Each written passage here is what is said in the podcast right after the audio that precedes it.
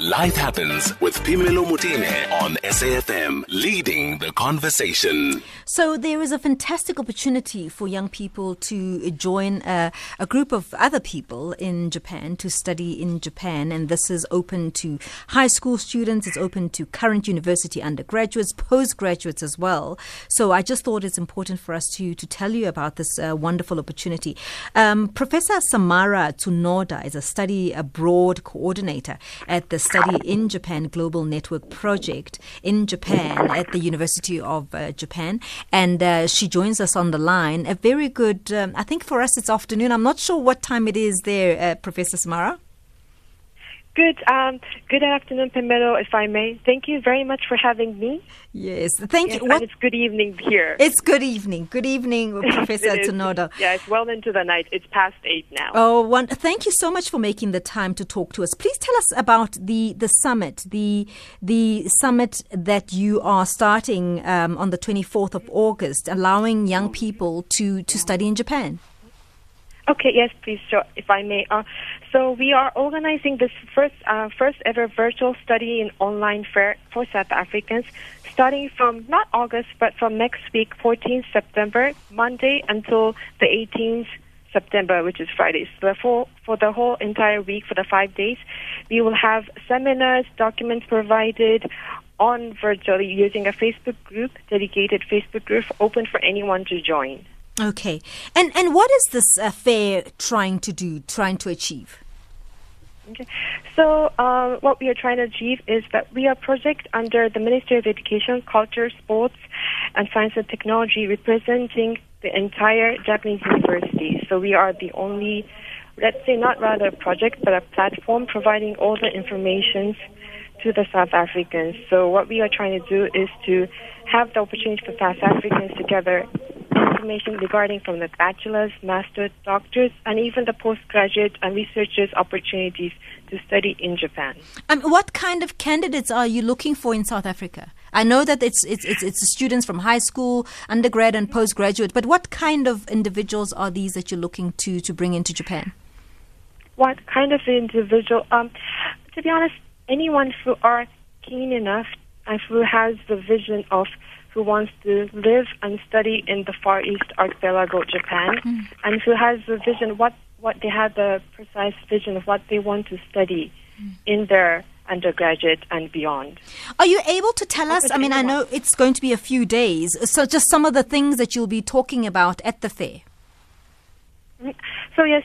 Also, there's lots of information to be compressed into 5 days. So it's about, we are going to introduce the steps into how to pursue how to study in Japan, breaking down by step from the application processes and the bursary scholarship applications and actual like coming into Japan and others. We also try to compose the voices actually who've lived and studied in Japan. So if we can share their examples from their point of view rather than just from us Japanese.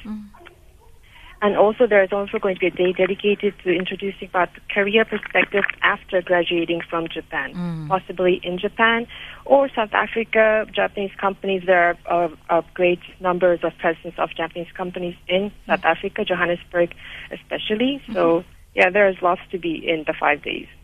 Well, thank you so much for talking to us. I really appreciate it. We're going to be speaking now to Litha Hermanus, who's an author of The Eyes of the Naked and a former former resident in Japan. He speaks to us as somebody who has been to Japan and worked and studied in Japan, and what that experience was like. Litha, thank you so much for joining us. Good afternoon. Good afternoon, Pimelo. Thank you for having myself and Sarama on. Thanks very much. The fourth Study in Japan online fair, I think it's a fantastic opportunity. I want us to just, for the listener, to unpack for us what it meant for you, for instance, to be given an opportunity to be in Japan and pursue your goals and dreams. So, listen, I went to Japan on an education ticket, yes, but it was for me it was more to teach than to study. So I can't really speak to, studying abroad. But what I can speak to for South Africans is, I suppose, the idea of leaving home and going to a place that is 7 hours away and a place that where you get no English spoken for the most part. So, I was telling your producer, Ndosh, for example, that the first purchase I ever made in Japan was sugar. But when I was buying the sugar, I didn't know the difference between sugar and salt, so I just bought everything and tasted it at home because it's so far away and the language is so different. So students from here may think, oh my gosh, it's such a daunting thing to undertake. But actually, once you get there, it's such a pleasant country, services, everything. The education is tip-top, teachers care. And I think Professor Tsunoda can speak more about how once students are over there, they are not left alone to sort of figure out the world in terms of in Japanese. Of course, English is available when they learn, when they're in class or whatever for studies. But what becomes difficult is, I suppose, the life that is outside of the academic pursuit. And so that life then might be daunting for somebody like me or somebody, younger who's thinking, okay, let me go overseas and go study. But I think Professor Tsunoda can speak a little bit more about the kind of, netting that is put for people to not sort of have a hard landing. Professor Tsunoda, is that orientation that Litha is talking about, how these young people will be supported once they get there, because it's one thing to get in and then you are suddenly in the country and one wants to know that they'll be supported. Yeah, exactly. Yes. Thank you, Litha, for your experience in Japan. I'm great that you had such a wonderful experience and you are able to share it to the fellow South Africans. And to coming in another thing, and to live here is another thing. So different university, the 42 university that's going to be presented in our online fair from next week, they all have different support system for the foreign students, not just for the South African, but the entire foreign students coming into Japan. Some offer such like a buddy system where a student will have another student who take care of them in every day-to-day life, like on and off campus. And other will have students was at the international offices supporting them on renting a house or trying to work outside, not work as in permanent, not the permanent job, but not a temporary job, to experience how it's like to have off-campus experience. And there are a whole range available in Japan so that it doesn't feel one left alone in a homogeneous country where if you step out of the campus, it's entirely Japanese. But to study, you are able to study fully in English. That is no worries. Anyone can study in English.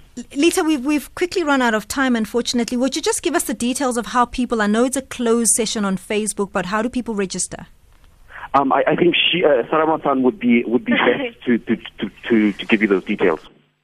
Yes, I think I'll do it quick. So thank you. So yes, so if you may please search Study in Japan Info for Africa. This is a Facebook group and Facebook page that we have for our project. And on there, on the very top, there is a pinned post introducing about the fair for the South Africans, which has a link to the registration, online registration, which is required for all the participants, but it's all free.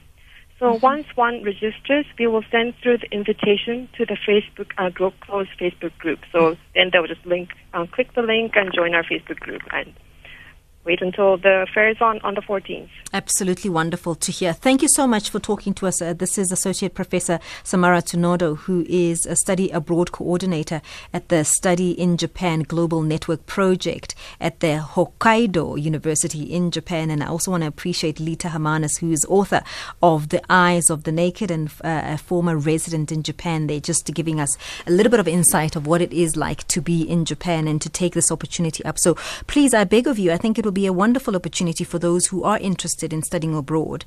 Scholarships as well are available there. So go to Study in Japan Online Fair and then go through the processes and see if you can then click through to get your place registered for the 14th of September.